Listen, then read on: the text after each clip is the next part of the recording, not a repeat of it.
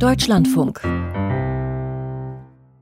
Für alle, die noch nicht hier waren gestern, herzlich willkommen beim Kölner Kongress im Deutschlandfunk, dieses Jahr zum dritten Mal in der erprobten Form, ein Symposium begleitet von Performances und Podiumsgesprächen, Vorträgen und kleinen Einzelaktionen zum dritten Mal in Zusammenarbeit mit der KHM, der Kunsthochschule für Medien Köln, was uns sehr freut. Die bauen dort ein eigenes Radio auf, das ab 12 Uhr sendet, acht Stunden lang im Deutschlandfunk, das OTIC-Radio. Wir sind sehr gespannt. Und Radio ist jetzt auch hier unser Thema. Ich heiße herzlich willkommen Hans-Ulrich Wagner. Hans-Ulrich Wagner hält einen Vortrag über äh, Radiokulturen im medialen Wandel. Die Süddeutsche Zeitung macht gerade eine Serie auf der Medienseite, wo sie das Publikum äh, vom Rundfunk befragt, was für ein öffentlich-rechtliches Radio sie sich wünschen. Kultur spielt da schon eine große Rolle, nicht immer. Ich habe hier mal rausgefischt den Landwirt Tobias Löw. An was denken Sie beim öffentlich-rechtlichen Rundfunk zuerst? Das war am 14.03. Als erstes denke ich hier an die Rundfunkgebühren, die auch erhoben werden, wenn man die öffentlich-rechtlichen Sender nicht nutzt. Das ist natürlich ein Dauerargument, das äh, viele hier im Raum kennen, aber er nutzt es weitlich, äh, nur nicht bei Volksmusik. Da steigt er aus und er wünscht sich frischen Wind in den Sendern, mehr äh, Sendungen für junge Leute ja, und so weiter. Wir kennen das hier Meister alle und äh, freuen uns trotzdem über eine solche Serie, aber wir freuen uns besonders über einen Vortrag über Radiokulturen im medialen Wandel. Denn welche Rolle spielt Radiokultur in Deutschland? Sie hat schon so viele verschiedene Rollen gespielt und durfte so viele verschiedene Rollen spielen in den vergangenen Jahrzehnten. Deswegen sind wir jetzt gespannt, was Hans-Ulrich Wagner uns berichtet. Er ist Leiter der Forschungsstelle Mediengeschichte am Leibniz-Institut für Medienforschung, vormals Hans-Bredow-Institut, ähm, angesiedelt beim NDR eigene genau, wissenschaftliche Einrichtung. In der, in der Nähe. Das ist eine wissenschaftlich unabhängige Einrichtung. Aber wie Sie hören, nicht aus Hamburg gebürtig. Oh. Hans-Ulrich Wagner studierte in Bamberg, ich nehme an, das ist nahe der Heimat, und Münster und promovierte 1996 mit einer Arbeit über das Hörspielprogramm in der unmittelbaren Nachkriegszeit. Da klingen Namen wie Günter Eich und da ist er auch ein ganz ähm, äh, wissender Forscher, Kurator der Ausstellung Remigranten und Rundfunk 1945 bis 1955. Und Hans-Ulrich Wagner sitzt in unterschiedlichsten Jurys, unter anderem der des Hörspielpreises der Kriegsblinden, Preis für Radiokunst, die vergangene Woche getagt hat. Genau. Und das Ergebnis verraten Sie nee, uns darf ich nicht. Aber am 7. Mai verleihen wir hier im Haus den Hörspielpreis der Kriegsblinden. Das sei an dieser Stelle doch gleich eingefügt. Ich überlasse die Bühne dir, das Podium, den Tisch, das Mikro, Radiokulturen im medialen Wandel. Ganz herzlichen Dank, Barbara, für die Einleitung und die Einführung. Einen schönen guten Morgen Ihnen, die Sie gekommen sind um 11 Uhr am Samstagmorgen, um mir zu lauschen und wie Sie schon gehört haben, eine Standortbestimmung von Radiokultur sollte ich übernehmen. Ich habe das gern angenommen. Was ich mir dabei überlegt habe, das stelle ich Ihnen jetzt die nächsten 25 Minuten vor. Zwei Schlaglichter zum Einstieg. Die erste Situation versetzt uns in die 1950er Jahre zurück. Lassen Sie uns die sogenannte Blütezeit des Radios erkunden, die Radio Years, wo ja so etwas wie Radiokultur herrschte und wo offensichtlich bis heute gültige Standards festgelegt wurden. Die zweite Situation ist die von heute. Welche Radiokultur oder Radiokulturen umgeben uns gegenwärtig? Beginnen wir mit den Jahren, als das Radio noch ein sogenanntes Leitmedium war. Fernsehen gab es noch nicht. Man ging ins Kino, um den Hauptfilm zu sehen und nahm Wochenschauen und Kulturfilme so mit. Ansonsten las man. Sie merken dieses vereinfachte Bild der Radio Years, die für die Spanne von 1930 bis 1960 angesetzt werden. Dieses Bild kann man idyllisch zeichnen und man kann es vor allem nostalgisch verklären. Ein paar Farbtupfer allerdings kann man dem Bild geben. Das Radio hatte eine bestimmte Bedeutung für die bundesrepublikanische Nachkriegsgesellschaft. In den bald nach Kriegsende gegründeten öffentlich-rechtlichen Rundfunkanstalten fand etwas statt, was man als Selbstverständigung bezeichnen kann. Mit Hilfe von Diskussionen und Streitgesprächen, Vorträgen und Essays, Lesungen und Hörspielen, Dokumentation und Features, Nachrichten und Kommentaren. Die Schriftsteller, die Intellektuellen, die Professoren, die Publizisten schrieben auch fürs Radio. Sie traten in den Programmen auf. Adorno und Ben, Böll und die Bachmann. Kein Treffen der Gruppe 47 ohne Medienecho. Kein NS-Prozess ohne Berichterstattung im Radio. Die Historikerin Christina von Hodenberg hat diese Prozesse beschrieben als einen Übergang von einer Öffentlichkeit auf der Basis von Konsens hin zu einer, wie sie es nennt, kritischen Medienöffentlichkeit. Und in einer anderen Studie zeigt die Historikerin Monika Boll, dass speziell in den Abendstudios und in den Nachtprogrammen die Zitat intellektuellen Gründungsdebatten der frühen Bundesrepublik stattgefunden hätten. Bevor wir jetzt aber ins Schwärmen kommen, korrigiere ich das schöne Bild sogleich. Was für ein Mist verzapfen Sie da? Einsperren müsste man den Autor. Das sind Zitate aus Höreranrufen, aus spontanen Reaktionen des Publikums. Sie gelten 1951 Günter Eich und seinen Träumen, also einem Hörspiel, das mittlerweile kanonischen Rang hat. Die Hörer, die damals beim Nordwestdeutschen Rundfunk angerufen haben, wollten vom Radio unterhalten werden. Sie wollten was Nettes hören. Sie wollten sich ablenken. Sie bevorzugten Musik, leichte Musik, unterhaltende Musik. Das Radio, daran sei erinnert, wurde schließlich als Unterhaltungsmedium gegründet und immer auch so begriffen. Die Hörerzahlen übrigens, die sich für das Nachtprogramm ermitteln lassen, sind insgesamt eher ernüchternd. Das war ein Nischenprogramm. Und Hörspiele, die schrieben viele Autorinnen und Autoren nicht selten aus ökonomischen Gründen. Vom Honorar konnte man wunderbar ein, zwei, drei Monate leben. Aber für den Literaturbetrieb zählte etwas anderes. Hier ging es um gedruckte Literatur, um das Buch. Alfred Anders beklagte sich einmal über die sogenannten Geheimschreiber, also diejenigen, die vor allem für das Radio schreiben, was aber nicht wirklich zählt. Anders porträtierte, porträtierte damals Wolfgang Köppen und Ernst Schnabel, meinte aber vor allem sich selbst. Man könnte also sagen, das sind zwei verschiedene Dinge, nämlich was die Deutschen hörten und was ihre Intellektuellen für das Radio schrieben. Das soll unseren Blick auf die Gegenwart bereits schärfen. Denn ein leichtes wäre es, eine Verfallsgeschichte zu zeichnen. Also seit der Blütezeit des Radios ist alles schlechter geworden. Spätestens mit der Einführung der Servicewellen, des Formatradios, der privaten Sender, der magazinierten Durchhörprogramme sei alles an ein Ende gekommen. Also von wegen die große Kulturmaschine Funk wie sie der Südwestrundfunk zu 60 Jahre Radio-Essay noch einmal beschwor. Von wegen Radiokultur. Es liegt alles im Argen. Unverbesserliche Aktivisten versuchen, das Radio zu retten. Und die stehen meines Erachtens auf verlorenem Posten. Ihre Initiativen gehen an den Realitäten der heutigen Mediengesellschaft vorbei. Warum auch das Radio retten?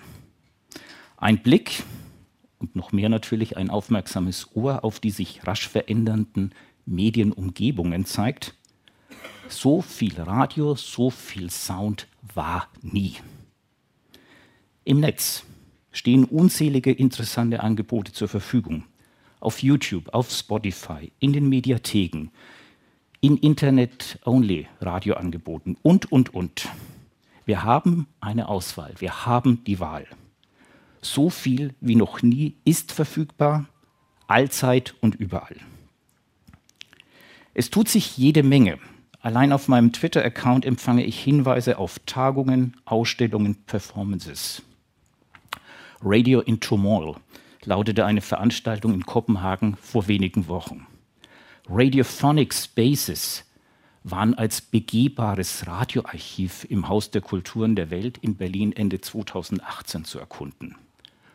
Öffentlichkeit für das Hörspiel, Hörspiele für die Öffentlichkeit bietet die neue, gerade laufende Veranstaltungsreihe in der Akademie der Künste. In all diesen Zusammenhängen ist viel vom Ohrenmenschen die Rede, ja von einem regelrechten Age of Ears, also einem Zeitalter des Ohres. Und über das Radio, das in diesen Tagen 100 Jahre alt wird, kann man eben sagen, so viel Radio, so viel Sound, so viel Radio Arts, so viel Sound Studies, so viele Arbeiten über auditive Kulturen war nie. Leben wir also, wie ein Marktforschungsinstitut behauptet, in einer digitalen Audio Society? Damit sind wir mitten in der Frage nach der Standortbestimmung. Und wie kann man so etwas bestimmen? Radiokulturen. Öffentlichkeiten, die sich für klangliche Ereignisse, sonische Informationen interessieren. Öffentlichkeiten, die gerne hören, etwas anhören, die zuhören. Kulturen, in denen Radiohören einen Platz hat und eine Relevanz bekommt. Wenn man als Wissenschaftler eingeladen ist, so etwas vorzunehmen, bedient man sich seines wissenschaftlichen Handwerks, in diesem Fall des Konzepts der kommunikativen Figurationen. Dieses hat sich in den letzten Jahren hervorragend bewährt, um gesellschaftliche Veränderungen zu analysieren, die im Zusammenhang mit dem, Media, mit, mit dem medialen Wandel stattfinden. Ich versuche, meine Ergebnisse aufzuzeigen und Ihnen einen Einblick zu geben, wie dieses Konzept sinnvoll angewendet werden kann. Beginnen wir mit dem medialen Wandel. Meine These, Radiokulturen können nicht länger mehr an einem Medium festgemacht werden, denn was ist Radio und vor allem was ist nicht Radio? Wir Wissenschaftler sprechen von Medienumgebungen, die sich wandeln. Wie bereits angedeutet, auch in der Geschichte war das Radio nie allein. Es war immer Teil einer Medienumgebung. Und das ist heute genauso. Und durch die fortschreitende Medialisierung gilt das natürlich noch sehr viel mehr. Lineares Programm, Sendeplätze, Geräte, die eindeutig als Radio zu identifizieren sind, das alles ist zwar noch erkennbar, aber es verändert sich grundlegend. Wir sprechen von Trends des medialen Wandels. Solche Trends können wir an der Differenzierung der genutzten Kommunikationskanäle festmachen. Also jegliches Denken in ein Sender hier und ein Hörer da sind überholt. Oder nehmen wir die Verfügbarkeit. Der Trend geht zur Omnipräsenz. Alles ist verfügbar, aller Orten und zu jeder Zeit. Technische Zugangsgeräte und verfügbare Kommunikationsdienste verändern sich. Wir sprechen vom Übergang zur Konnektivität der Medien. Kommunikative Optionen rücken zusammen. Wir sehen die wachsende Bedeutung von dialogorientierten Kommunikationsformen. Also die Zeiten eines sogenannten dispersen Publikums, eines anonymen und verstreuten Publikums sind vorbei. Der Trend geht hin zu Beschleunigung von Wissensproduktion und Wissensnachfrage. Das sind die Trends, die sich abzeichnen. Immerhin belegen die jüngsten Zahlen einer Studie bei uns am Hans-Bredow-Institut auch, natürlich wird weiterhin in einem hohen Maß Radio auf ganz traditionelle Weise gehört. Und das individuelle Abrufen von Radiosendungen oder Podcasts über Streaming-Angebote, Internetseiten oder Apps spielt in Deutschland insgesamt noch gar keine so große Rolle. Doch wenn man sich die Zahlen dieser Studie, sie hat den Titel The People's Internet, wenn man sich die genauer anschaut und sie allein nach den Altersgruppen differenziert, verschiebt sich das Bild schrittweise hin zugunsten natürlich der digitalen Nutzung, hin zur zeitversetzten, zu individuell abgerufenen Nutzungen. Es ist vor allem interessant, wenn man sich die kulturellen Interessen der Publika ansieht. Seit 1998 unterscheidet man in der Forschung sogenannte Mediennutzertypen. In der jüngsten Mediennutzertypologie von 2015 werden drei der insgesamt zehn Typen so charakterisiert, dass sie kulturelle Interessen haben, dass Kultur in ihrer Lebenswelt eine Rolle spielt. Das sind in der Sprache der Typenbildung die hochkulturorientierten, die engagierten und die modern etablierten. Sie bilden zusammen ungefähr 30 Prozent der Bevölkerung und stellen sich aufgrund ihrer Interessen, ihrer Wertemuster und Freizeitbeschäftigungen ein sogenanntes Medienrepertoire zusammen. Dieses Medienrepertoire umfasst verschiedene Medien, Radio, Fernsehen, Zeitungen etc. Sie umfasst verschiedene Nutzungsformen, häuslich, mobil, außerhäusig, mit Konzert- und Theaterbesuchen.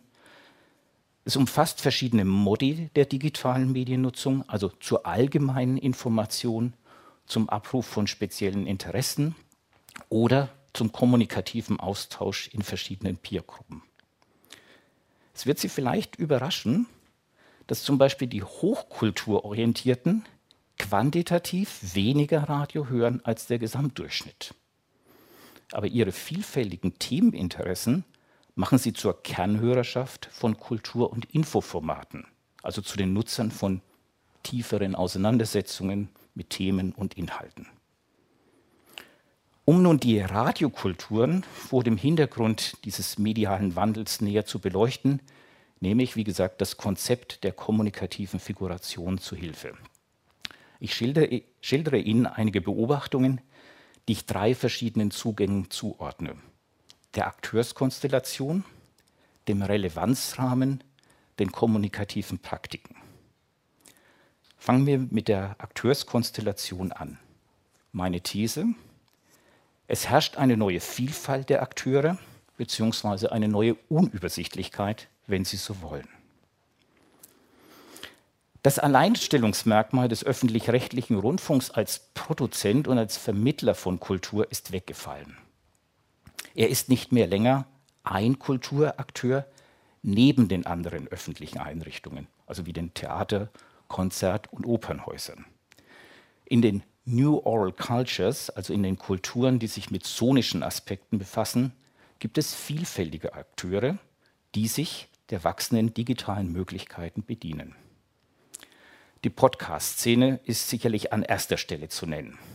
Die dafür erforderliche Medientechnik ist leicht handhabbar, sie ist günstig.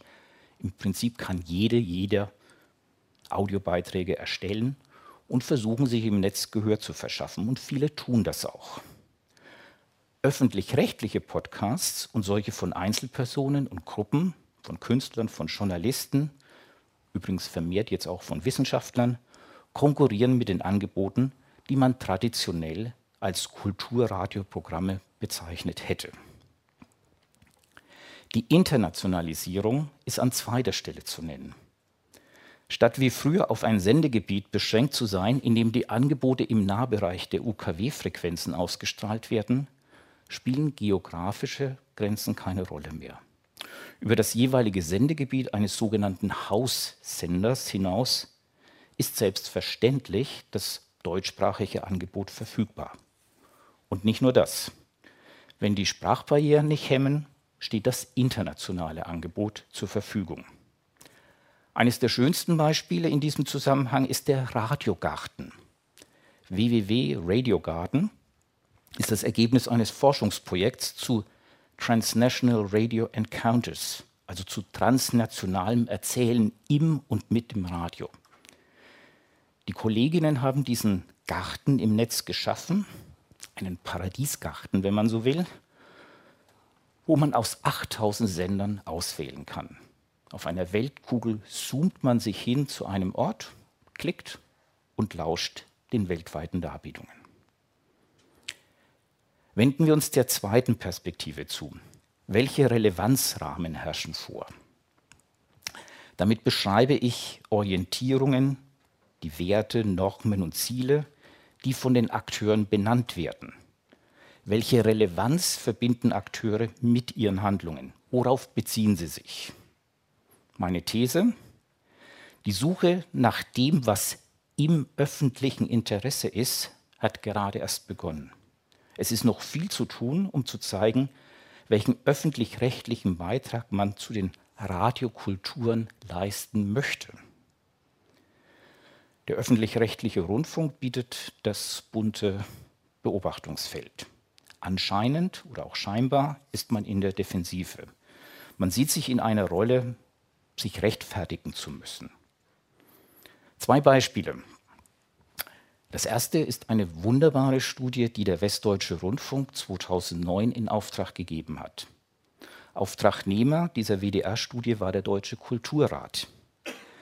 Gemeinsam ging es darum, aufzuzeigen, inwiefern dieser eine öffentlich-rechtliche Sender ein Kulturakteur ist, welche Rolle er im öffentlichen Kultursektor spielt, welche erwerbswirtschaftlichen Teil des kulturellen Lebens er trägt und welche Bedeutung der Sender im kulturellen Leben spielt.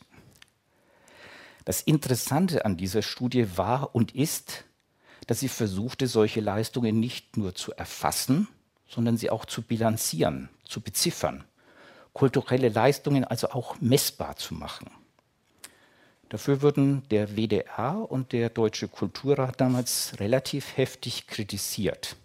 Vielen war diese Leistungsschau zu schön geredet, zu sehr auf Erfolgsbilanz hingeschrieben. Ich sehe zwei grundsätzliche Probleme. Das erste Problem ist die Schwierigkeit, Leistungen eines öffentlichen Dienstes in Zahlen zu fassen.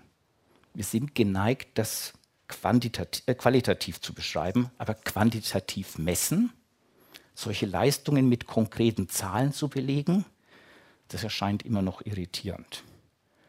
Das zweite Problem ist, die Herausforderung, genau das aber tun zu müssen.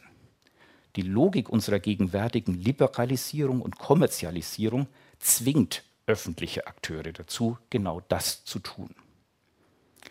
Creating Public Value war Mitte der 90er Jahre das Schlagwort, das von Wirtschaftswissenschaftlern wie Mark Moore eingeführt wurde, um Managementstrategien öffentlicher Einrichtungen ganz allgemein zu messen effizienter zu machen und das heißt natürlich auch zu reformieren. Diese Entwicklung erreichte dann sehr schnell natürlich auch den Rundfunk als öffentliche Einrichtung. Die BBC legte ihren Bericht Building Public Value vor, um sich neu auf die digitalisierte Welt vorzubereiten, sich zu positionieren. Und auch in Deutschland redet man seither über den Mehrwert und das Ziel, noch mehr Wert für alle zu schaffen beispielsweise hier im Haus, das Deutschlandradio beziffert oder betitelt seine Leistungsbilanz mit mehr Wert im Radio bundesweit und gebührenfrei. Doch wie gesagt, wie kann man das messen? Wie kann man das einer Gesellschaft gegenüber ausweisen?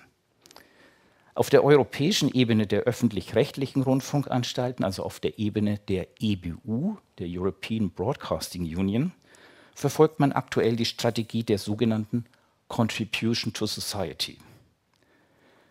Vier Großbereiche stehen in diesem Modell im Mittelpunkt. Großbereiche, zu denen der Rundfunk jeweils eine gesellschaftliche Leistung erbringt.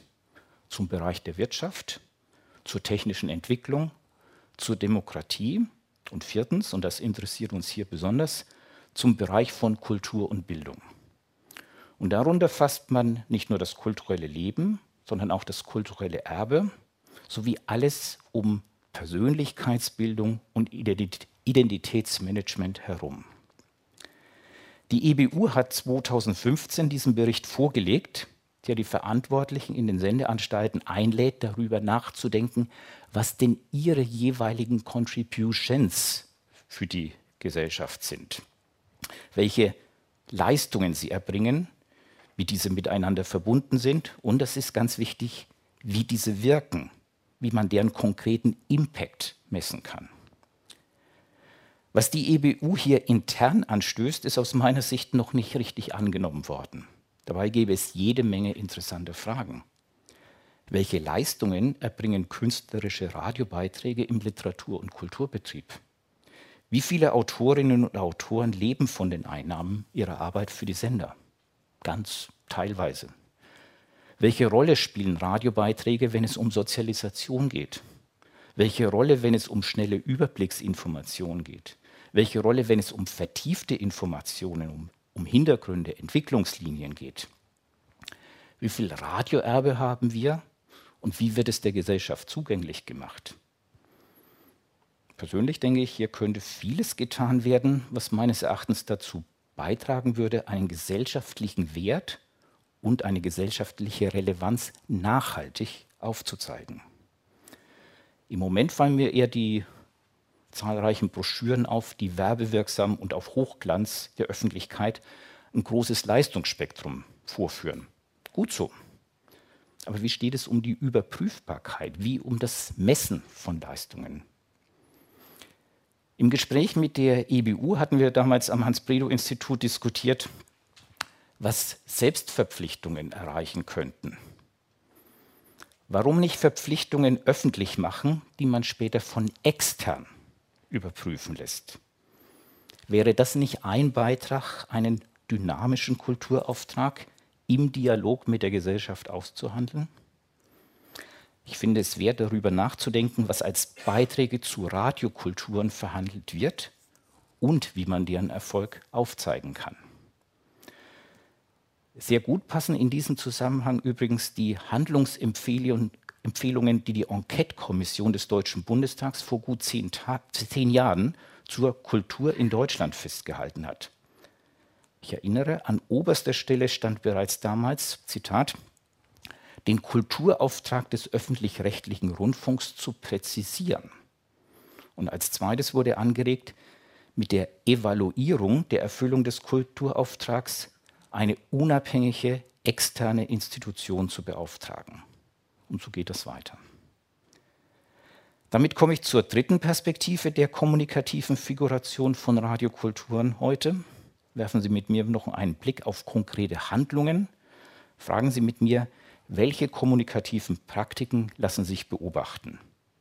Meine These, es gibt eine Sehnsucht nach Kultur, kulturelle Orientierung wird gesucht.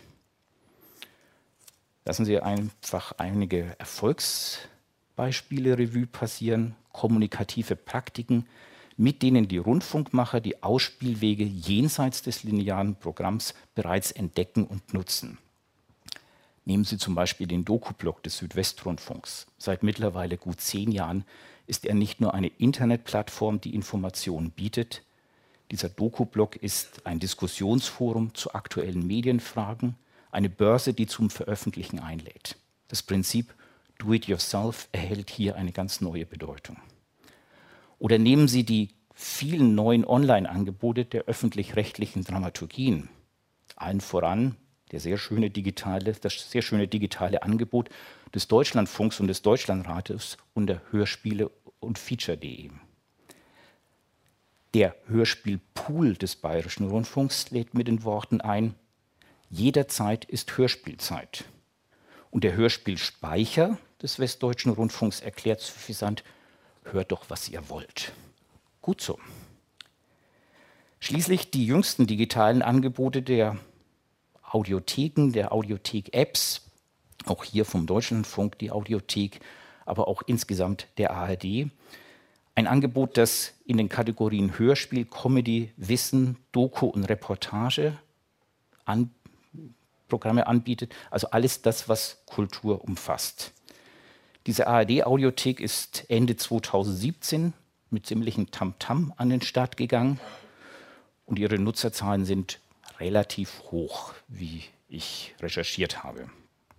Was aber sehr interessant ist, dass dieser Nutzung bereits ein Wandel in der Produktion gegenübersteht. Im Interview berichten Mitarbeiterinnen der ARD, dass sie immer häufiger vom Online First her denken, dass sie vom Podcast First ihre, ihre Geschichten, ihre Inhalte entwickeln. Und erst in einem zweiten Schritt wird überlegt, wie man Geschichten bearbeiten muss, um sie auch im linearen Programm noch erzählen zu können. Drei abschließende und abrundende Bemerkungen zu den Konsequenzen für die Radiokulturen. Die erste Bemerkung gilt dem, was man gemeinhin mit gesellschaftlicher Fragmentierung oder fragmentierten Öffentlichkeiten bezeichnet. Das ist die ganz große Herausforderung aktuell. Was hält diese Gesellschaft zusammen? Wie kann gesellschaftlicher Zusammenhalt gestärkt werden? Wer oder was, wenn nicht Kultur, hat diese große Aufgabe? Sie trägt dazu bei, dass Individuen sich zu Persönlichkeiten bilden. Sie macht aus Personen soziale Gruppen, Gemeinschaften. Sie schafft Zusammengehörigkeit. In dem EBU-Modell, das ich erwähnt habe, wird explizit diese Aufgabe angesprochen. Die öffentlich-rechtlichen Medien sollten sich also noch mehr sich diese Aufgabe auf die Fahne schreiben und uns ihre Leistungen aufzeichnen. Wie sehe das speziell für Radiokulturen aus? Welche Radioangebote müssten auf welche Kommunikationsbedürfnisse reagieren? Auf der untersten Ebene, auf der breiten Ebene einer Informationspyramide steht die Weltbeobachtung. Radiokulturen müssen, müssen wissen, müssen erfahren können, was vor sich geht, was ist öffentlich relevant. Auf einer Ebene darüber stehen thematische Interessen und Vorlieben. Hier haben Hörspiele ihren Platz, Features, Dokumentation, alles, was Aspekte der Welt aufzeigt, akustisch mit den Mitteln des Klangs, der Stimme und der Sprache. Und erst weiter oben auf dieser Informationspyramide kommen gruppenspezifische Bedürfnisse oder gar situativ individuelle Bedürfnisse. Ob die öffentlich-rechtlichen Anstalten hier gefragt sind, das lasse ich mal offen. Aber ein öffentlich verpflichtend gemachter Kulturauftrag wird sich mit Sicherheit diesen beiden unteren Ebenen widmen. Die zweite Bemerkung fragt, wie der traditionelle Akteur das alles besser leisten kann.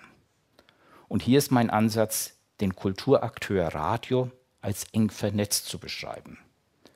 Radiokulturen werden nicht allein aus Kulturradios geschaffen, erwachsen nicht aus kulturellen Programmen allein. Radiokulturen leben von Repertoires, von vielfältigen Interessen und Vorlieben. Wir sind es längst gewohnt, dass Kooperationen zwischen öffentlich-rechtlichen Häusern und Verlagen, Labels, Konzert- und Theaterhäusern stattfinden. Mit Blick auf Radiokulturen wünsche ich mir, dass der Kulturakteur Radio kulturelle Interessen und Vorlieben weckt. Durch seine öffentliche Finanzierung hat er hier auch eben die ganz besondere gesellschaftliche Aufgabe wahrzunehmen. Und ich finde es überhaupt nicht beklagenswert, wenn andere, wenn weitere Kulturakteure hinzutreten. Ganz im Gegenteil. Dritte und letzte Bemerkung. Radiokulturen heute scheinen mir in einem spannungsreichen Verhältnis von Individualisierung und Eventisierung angesiedelt. Radiohören erscheint vielfach, vielfach als eine individuelle Praktik. Man hört allein, man hört für sich, zu Hause, in den vier Wänden, mit einem Kopfhörer in der U-Bahn. Und demgegenüber steht das gemeinschaftliche Hören, das körperliche Erleben von Gemeinschaft. Für, Musik, für Musik ist das ganz besonders greifbar, aber mir fällt auf, dass es einen erfolgreichen Trend hin zu Events gibt. Also Radioart, Soundart öffentlich zu präsentieren. Etwa in einem Planetarium ein Hörspiel aufzuführen oder in einer Galerie eine Installation, eine Performance mitzuerleben. Gerade letzteres ist für mich immer ein besonderes Erlebnis. Zum einen, weil ich mich natürlich an der gelungenen radiokulturellen, an dem radiokulturellen Ereignis freue. Zum anderen, weil ich glaube, hier das Bedürfnis nach Radiokultur zu sehen. Hier zeigt es sich. Und das schafft Zusammengehörigkeit. Denn wie viele andere bin auch ich immer auf der Suche nach Radiokulturen. Vielen Dank.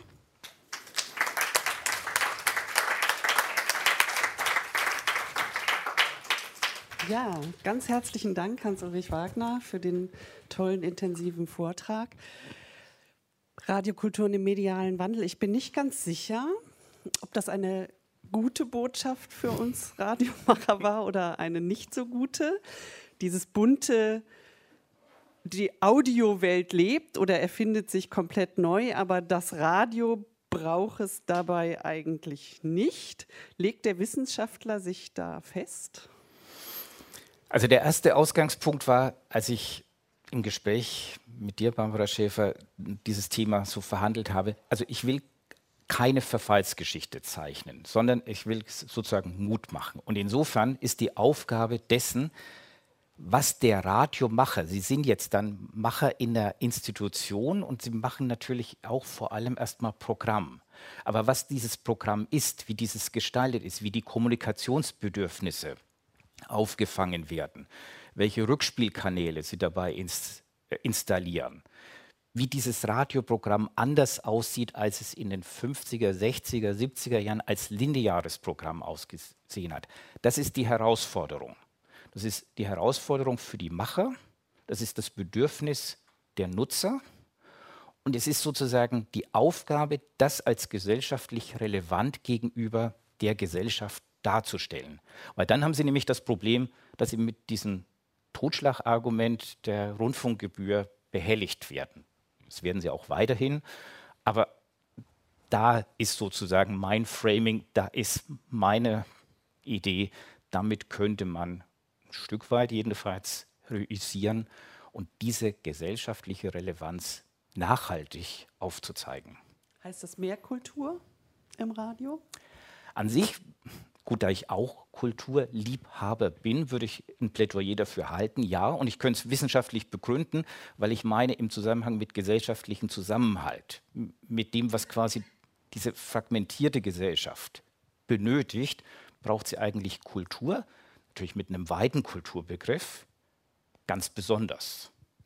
Und ich glaube, da ist die Chance, da ist sozusagen der Punkt, wo vielleicht jenseits von einem Hörspielplatz und einem Featureplatz und so weiter ähm, einfach die Aufgabe da ist. Und da würde ich eigentlich sagen, offensiver sein.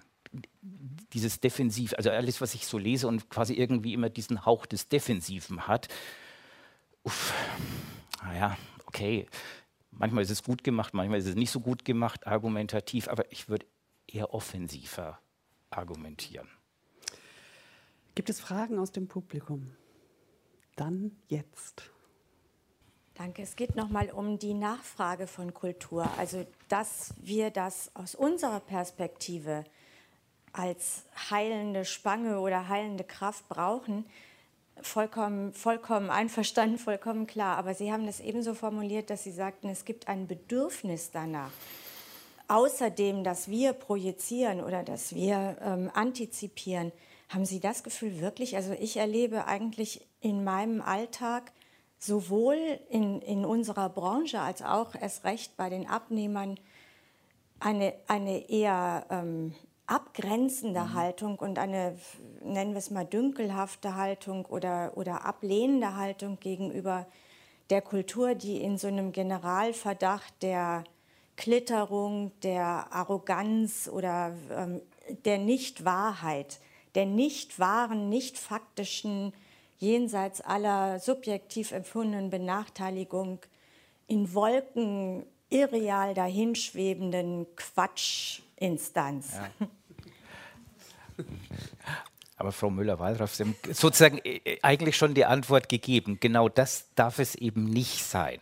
Also wenn, wenn das so wahrgenommen wird, dann ist es dieses Defizit. Ähm, gut, ich bin ja von meiner eigenen Sozialisation her auch jemand, der mit einer bestimmten Altersschicht und mit einer bestimmten Bildungsschicht natürlich eigentlich nur wissenschaftlich erkunden kann, was da meine Studenten zum Beispiel oder noch jünger äh, da umtreibt. Aber ich würde jetzt sagen, mit einem ganz weiten Kulturverständnis, die suchen danach dass uns diese Gesellschaft irgendwie im Moment um die Ohren fliegt.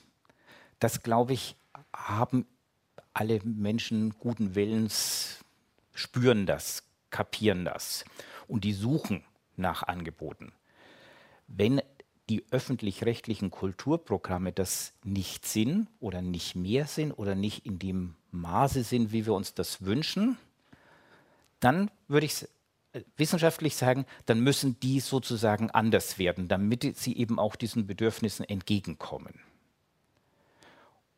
Deswegen alle Sachen, die sich eben öffnen für jüngere Generationen, die entsprechend die spielerischen äh, Möglichkeiten der digitalen Welt aufgreifen, die vor allem eben auch dieses das ist unheimlich schwierig. Ich weiß auch nicht genau, wie, wie man das jeweils macht, mit diesem Feedback, also die quasi sozusagen aus der Distribution eine Kommunikation machen, wie man das im Einzelnen macht, wie, wie man das gelingend macht, welche Möglichkeiten es da gibt, dass so ein Angebot angenommen wird, was man dazu lässt. Da, da muss man die Kreativität, das, das ist nötig. Umgekehrt, wie gesagt, bei der Eventisierung, da sind sie ja alle, also, oder da sind sie viele. Da kann man die ja spüren, sehen hier und öfter. Gibt es noch Fragen? Hans-Ulrich Wagner ist noch bisschen da oder nimmt er sofort sein? Nee, ganz sofort nicht. Leider kann ich nicht den ganzen Tag dabei sein, was ich sehr bedauere. Alle nachfolgenden Sachen sind äußerst interessant, aber ich kann nur einen Teil. Ich werde ungefähr bis 13 Uhr okay. hier noch Also rumlaufen. es gäbe noch die äh, Möglichkeit zu einem direkten Dialog. Ganz herzlichen Dank fürs hier äh, herkommen am Samstagmorgen. Danke Ihnen für diesen nachdenklich machenden und sicherlich auch noch äh, im nachwirkenden Vortrag. Ich finde das ganz toll.